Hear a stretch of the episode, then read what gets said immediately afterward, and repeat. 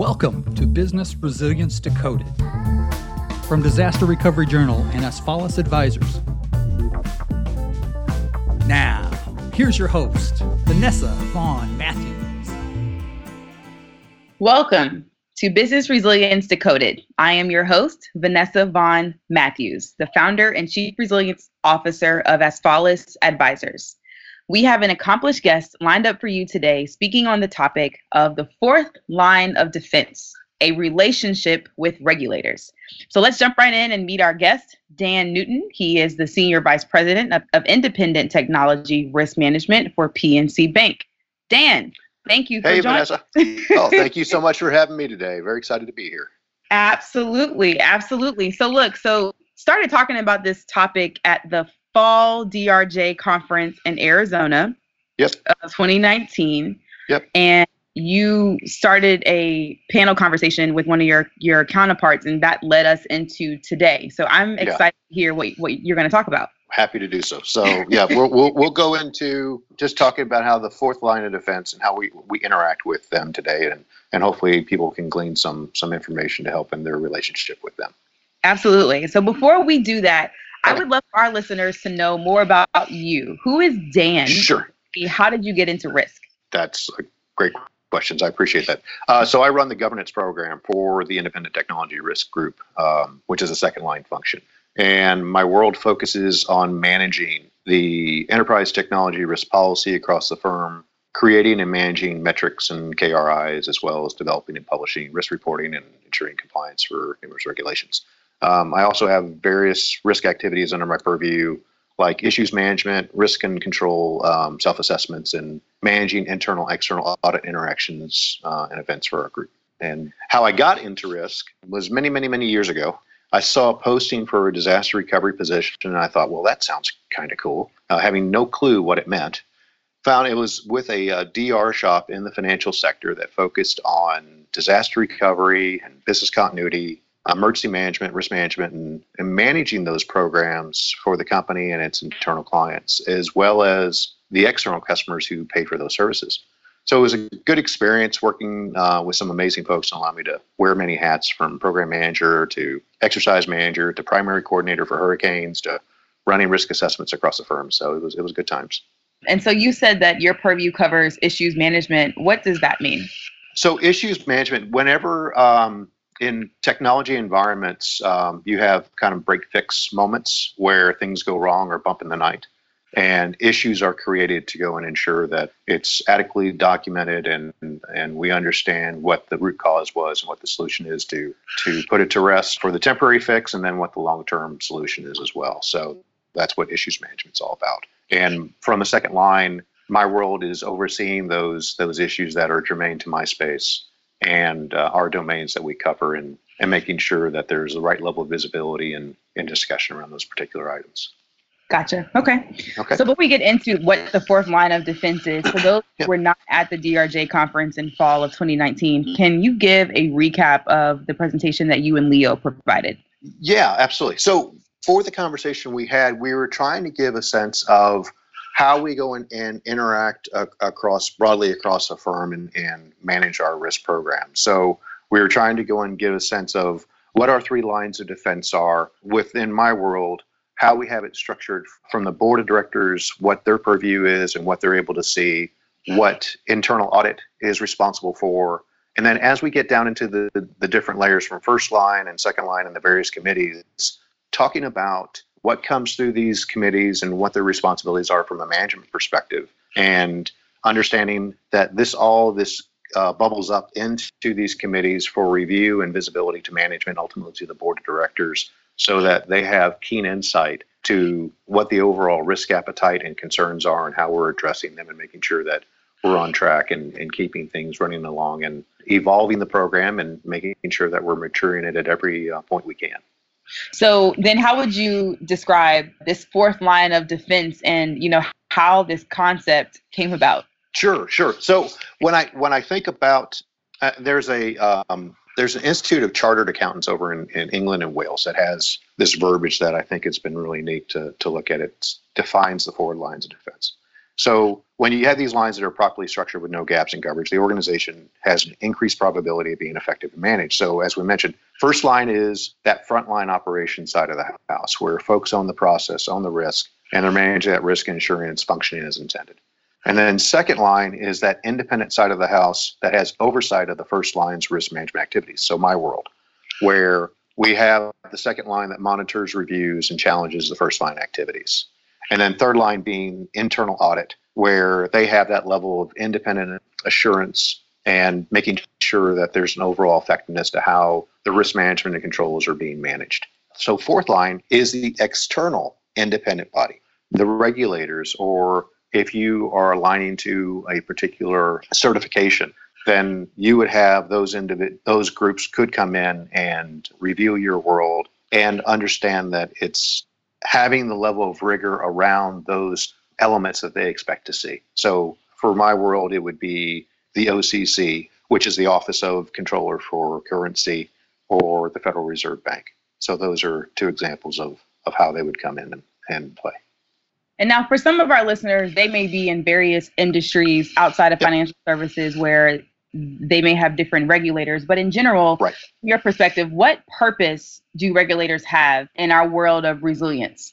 so it's all about the supervision and monitoring of those requirements and the framework that they establish and the guidance they provide that states a mature program should have these particular elements in place to ensure that and this is from um, the occ is ensure the soundness for my world the soundness of overall banking system but is to ensure that those elements are, are existing and their function. so an example of that would be something that was thrown uh, our way, I think back in 2014, I believe. It was uh, heightened standards from the OCC, and it says here are the elements that we expect to see. So they'll provide the guidance of the applicability of the size of the bank, and then they'll say you have to have these particular roles and responsibilities for the line of businesses, or the second line of defense will have this, or the third line will have these elements as well. So they give this guidance and structure, and it is coming upon us to go and have these elements implemented into our programs. And then they will come into our world and take a look and say, you guys are following it and doing a great job, or we see some deficiencies and we want to go talk further about that. Or we also want to have a better sense of how do you plan to evolve the program? How do you plan to mature it? Or what is management's involvement? All these elements are something that they're looking for and they want to make sure is, is existing and that we have the ability to uh, not only talk to it, but also provide the artifacts that they need to go and demonstrate that it's it exists and it's it's uh, in place and the controls are working. Okay. Does that make sense? Yeah, that makes a lot of sense. So here's something that's pretty interesting. I have a friend that's in financial services. I have someone that's in the cannabis industry, and mm-hmm. um, a friend that's in the oil and gas space. And so mm-hmm. whenever I hear that, that a regulator came into their facility, they are aggravated, they are yeah. frustrated, Sure. Um, they have to get so much paperwork done and sure. have a lot of sleepless nights.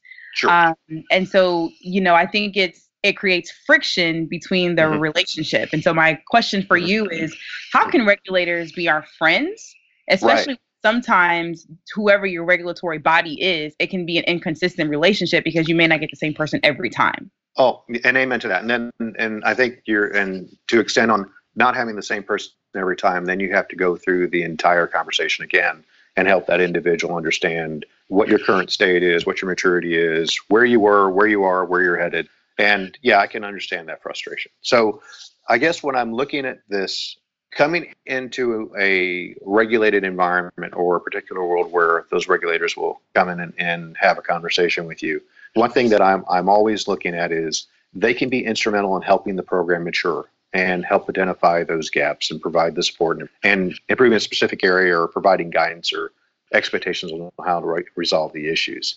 And I would look at that's their function and reason for living. And I, I think when you look at having that inconsistency, it's a matter of having maybe having some type of transition from the individual who was there previously, if that's possible, or having some type of uh, overview that you can provide prior to if you see that much of a uh, of a change in the people that are coming through that you can give them a baseline that they can read and then walk them through that and, and try to get them up to speed as quickly as possible and granted in the perfect world, it would be great to go and have one individual or one group that you're working with on a consistent basis. But unfortunately, there is a rotation and a need for having those different uh, regulators go from one organization, one bank, whatever it may be, to another to go ahead and ensure that they're keeping fresh with um, the particular areas that they're working with. How do you do that? I, I, I that's, what has that's, worked for you? that's great question. And and we've been for my stint here uh, at the bank. Uh, we've been fortunate. We've had a um, a group that we've been working with. One that's been pretty consistent. Another one where, just to your point, we had a transition. It was from the regular side that they were drawing these individuals in who were moving on to other things. That these people that would replace them were drawn in through the conversation for a few months to get familiar with what was going on, and we had a chance to introduce ourselves and get them up to speed on where we had been, things that we had been addressing, and and what we're doing going forward. So we we did have, and I think in in some instances it, it could be considered a luxury. To your point, that yeah, they have friends that out there that they have one day they have a, a, person they're interacting with, and the next day it changes, and they don't have the luxury of that. But uh, we've been fortunate where we had the opportunity to go and, and interact with these folks that would transition out and watch as the others would be transitioning onto uh, new opportunities. So I think what we look at is making sure that they understand that we're fully on board with what the the regulations are stating that we have to follow. Understanding, and this is what we're articulating to the the new folks that we're familiar. We are currently working on these things. And I think it's a matter of being forthright with the current state for your world what's going well, what's not, and then helping them understand on how you're demonstrating alignment. Here are the artifacts that we're creating, and making sure that they have that level of visibility and and demonstrating that there's management support and that you can show that everything that you're doing that it's up to the other person on the other side to recognize that and high five you and say you're doing a great job or help you understand what additional information they need uh, since they're net new into this environment. And the one thing uh, that's interesting is I spoke with two regulators from two different regulatory bodies on this topic. And the resounding thing that I got from both of them is that they want us to be successful. They want us to have strong programs and that they're dedicated in helping us achieve these goals. And I think that's flat out awesome. And we want that mentality and we need that mentality. Along those same lines about the regulator and, and, and thinking about it from their perspective.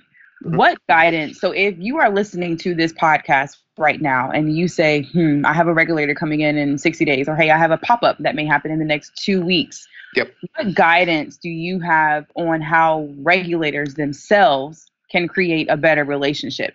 And I asked this this question because I ran into a gentleman who actually manages a team of regulators. Mm-hmm. And he said every time I walk into an establishment, people mm-hmm. are on guard, they're uneasy, and yep. they don't want to see us there. So it, yep. it, already starts bad because of the perception and, yeah. quite frankly, what their brand is, right? Right, and they get protective, and and they they're they're worried about how will we be viewed, or or are we going are we missing something that is going to be dramatic or impactful across uh, the organization? I think these are all reasonable to go ahead and and be concerned about how that's going to play out. But I think to my point earlier from the two regulators is that they want us to be successful. I think we need to look at uh, embracing that. And I think it's a joint effort from my perspective, not just from the regulators, but from our side, that we need to understand the expectations that they have and that we're defining in whatever capacity we have the current state. So when they're coming in, we're open and we say, we're aware of these things and we're our current state or maturity or the is this, this, and this. And management buy-in is is at this current level, and we're looking to do the following things. And I, I think when you do that, and also you have a an opportunity to demonstrate something that is the here's the roadmap, and here's the tangible items that we're doing to make sure that it's meaningful and and helps them re- hopefully resonates with them. I think that's the best we can do is trying to go and just be forthcoming with them about where we are at, where we're at, and having the regulators would be the same thing coming net new into an environment. They have to go through the same discussion points and, and they want to understand. So does that yeah. help? Yeah. And as you've said that, the one word that resonates with me is communicate. Yes. And what that Absolutely. looks like for me is when a you know when a regulator walks in the door, communicate, hey, I'm here to help you win. They are. Absolutely. This is shared effort hey Yes. i'm here to establish trust and build a relationship and these if you have a few of it you know if, if you have a roadmap or a maturity model or mm-hmm. something that you can give me to help bring us up to speed so I don't waste your time, that yes. would be phenomenal. So we can continue to build this this this relationship to help you win. Exactly right. And the, and the other thing I would say is when you have these conversations with the regulars, new or existing, it's a matter of demonstrating that you have an awareness and that the the roadmap that you're providing is tangible, that it's meaningful, and that it's just not a matter of, yeah, we're going to be doing some things in the future with no type of specifics. And when that happens, I think everyone should be somewhat cautious because it makes people ponder and wonder if, if there is actually a level of rigor behind all the, the conversation that would make them feel comfortable. But when you're laying things out in detail, when you are actually providing something that seems realistic, seems to be running along, and, and you're able to go and provide some level of documentation to demonstrate that you're trying to go and get these things taken care of, I think that it puts everyone at ease. And that it's just not a matter of, of subjectivity, it's a matter of laying out that material where everyone can view it and come to the same conclusion that you're you're doing everything you can and and hopefully they'll come away and say you're doing a great job but if there are areas or concerns, then you're able to go and walk through those and talk them through well how it how it started, what the root cause was. But I think what's important is demonstrating awareness for what is important to them, demonstrating awareness for where your program truly is and what you need to do to go and make it better. Yeah. And I will tell you that the one great thing I love about regulators is once they leave, the investments come. yeah, well, exactly right. Well, you know, and and the fact that's so so true. In fact, many many years I've had folks come up to me and they and they'd always ask me. They'd say, "Look, how do I get management to buy into my program, or how can I get the program off the ground, or how can I go and help on this maturity?" And in a regulated environment, you have that. You literally have those individuals there, uh, which establish what those those rules and guidelines are. And that should be something that you can utilize and hopefully with their help, if there's an issue or a gap and, and you can talk through that, then it can help in bringing that level of visibility, bringing the uh, importance to why it needs to be implemented, whatever that concern is, or just the evolution of the roadmap. They, they can come uh, and be very beneficial to helping the, the firm as a whole, helping that particular area, and also, it comes down to that we want to make sure that we're doing everything we can to protect the products and services that we offer, that we're protecting the customer, that we're protecting the brand. And I feel that the regulators can provide that level of support. And from the two regulators I interacted with, they're very much on point and, and they want to see that happen. Right. Absolutely. Now, Dan, I have an off topic question. Um, sure. Are you a basketball fan? Uh, a little bit. All right. So here's an analogy for you. So if, if I'm dribbling down the court and my point guard yep. shoots the ball and they miss yep. the ball, as the center yep. or as the forward, my job is to rebound the ball and dish it back out to, to the point guard. Absolutely. So my question for you is is a two part question. How do you rebound if you had a bad experience with a regulator? And then mm-hmm. secondly, do you have any examples of someone who may have had a bad experience but they turned it around for a good one? Mm-hmm when, when it comes down to rebounding, I mean, let's say this for any game or for any interaction, these experiences can happen. And it, it's a matter of acknowledge the bad experience. I think it's when we fail to recognize that's where the trouble starts. Mm-hmm. So the best way to recover is to be honest about what transpired and that we're demonstrating some awareness on what we did wrong with the rebound and how we need to get it back out uh, so we can go in and uh, set it up and, and move forward again, it's having an understanding of what transpired, who needed to do what, or if it was something within your space, then acknowledge that too. But again, I think it's a matter of being honest and working on identifying what the uh, the disconnect was, or the miscommunication, or whatever it may be. And then with that, I think you're able to go and and uh, learn from getting from just adequate to better and better and better. Because I think when you have that level of of awareness and when you're that intent on seeing the program or seeing the, the team succeed, I think that these are just going to benefit you in, in leaps and bounds. With regard to a bad experience, I have seen uh, organizations in the past from my uh, peers across the various industries that they would have events where individuals that they were working with had a preconceived notion of how great they were hmm. and felt that the level of documentation they had, or if they had any, or the level of rigor that they had, they thought was adequate. And, and um, whenever the regulators came in and did the full review, it was a massive wake up call. And they were actually at first stunned that uh, they thought there's no way that you guys could think that my program is is this poorly managed or I'm lacking these elements or lacking these elements. And when they got the final results and it was floated all the way up to the top, they had no choice but to go in and do two things deny, deny, deny, and it doesn't help anybody. But fortunately, what they did was just all laid out for them in quite a bit of detail to help them understand you all are deficient in the following areas. You're deficient on how you're running your management program. You're deficient on the elements on how to manage and monitor. And all these things were just like where they thought it was okay or we're doing enough or we don't need to worry about that when in fact these were critical elements that were missing and they were given the opportunity to go in and come back stronger and, and they looked at it and they they did they they fessed up and, and said you know what you're right we need to go and do a better job where i thought we could just skirt on by you couldn't. And there was reasons behind it because it put the company at a risk and they weren't thinking about that. So it was a nice shift in, in their mentality on what they needed to focus on and why.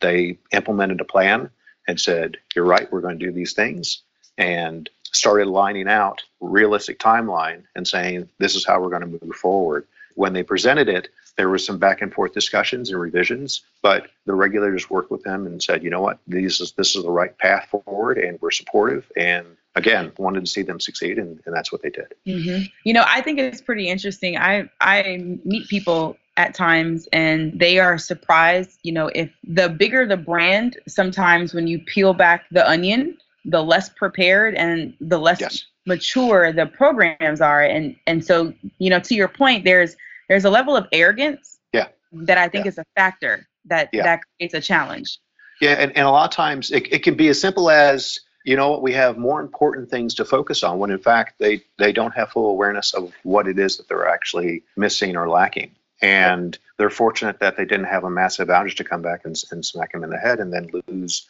their customers and have them uh, uh, take a major hit to their brand. So the regulators coming in and doing what they did actually, in my mind, saved them from something that was going to come down the road. It wasn't a matter of if, it was a matter of when because there were so many concerns within that space. And I think that was another element that they realized was we could really have messed up in a, in a royal way. And they, they came back and realized that in a lot of instances they were just providing paper tigers. And these are almost like these are these aren't the droids you're looking for kind of thing. And when in fact they really were. We needed to understand. And uh, it was it was good to see it turn around. And, and note, it wasn't overnight. It took many, many months to go and not just to, to uh, understand what the uh, findings were and have a conversation with management, and they had to have a shift and understand where their support needed to be, but also retooling, what was the roadmap? What was meaningful? Get it in front of them, let them review it, let them acknowledge it, and then keep on rolling with that. And then it also got them into the mindset of, you know what, and now that we put it into place, which was all on their own, which was was nice and was just a matter of the regulators calling out, was that now that we went through all the efforts and trials and tribulations of implementing this particular program,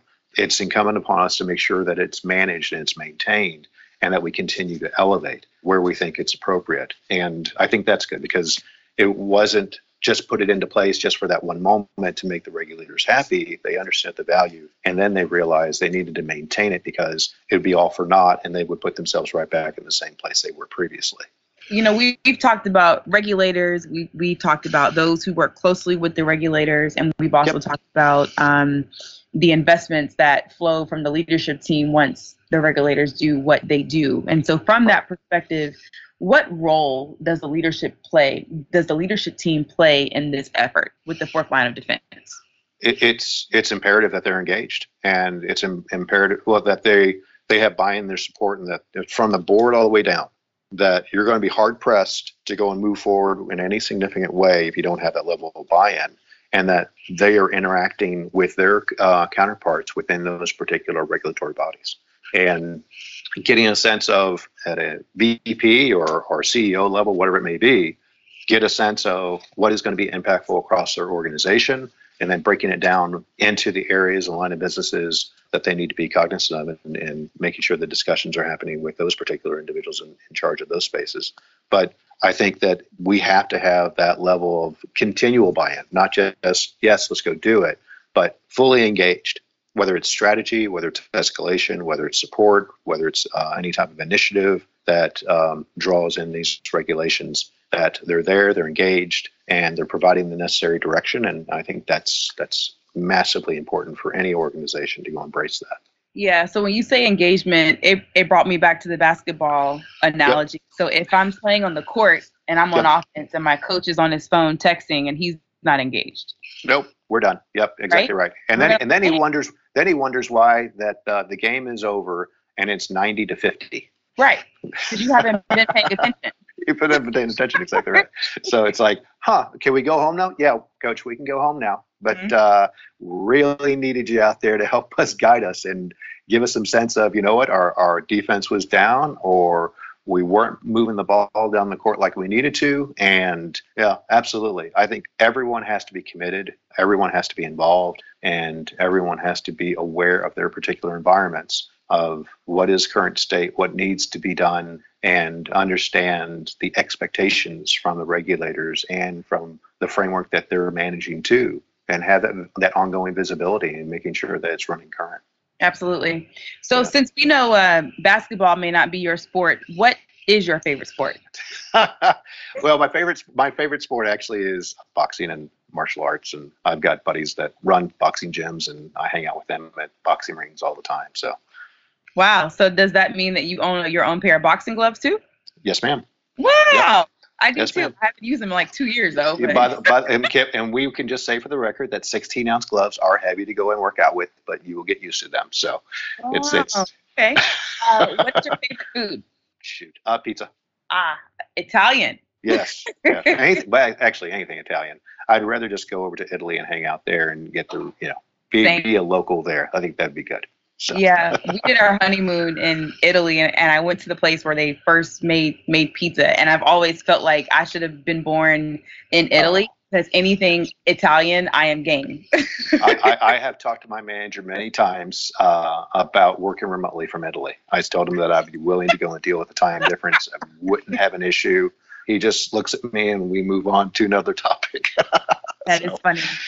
So, where can our listeners find you if they have more questions about the lines of defense and relationships yeah. with regulators? Yeah, yeah. Any any question? I'm out on LinkedIn, so uh, feel free to connect with me, and I'm happy to field any questions that you all have and about this or anything that that comes up. And you just want a sounding board, I'm happy to go ahead and, and, and chat with you and, and help out in any way I can. Well, there you have it. Thanks for tuning in to Business Resilience Decoded with the Disaster Recovery Journal and Asfalis Advisors. Subscribe, share, download, and look out for future episodes. Business Resilience Decoded is produced and edited by John Seals. For more information, visit drj.com slash decoded and asfalisadvisors.com slash decoded. Write to us on Twitter at drdecoded.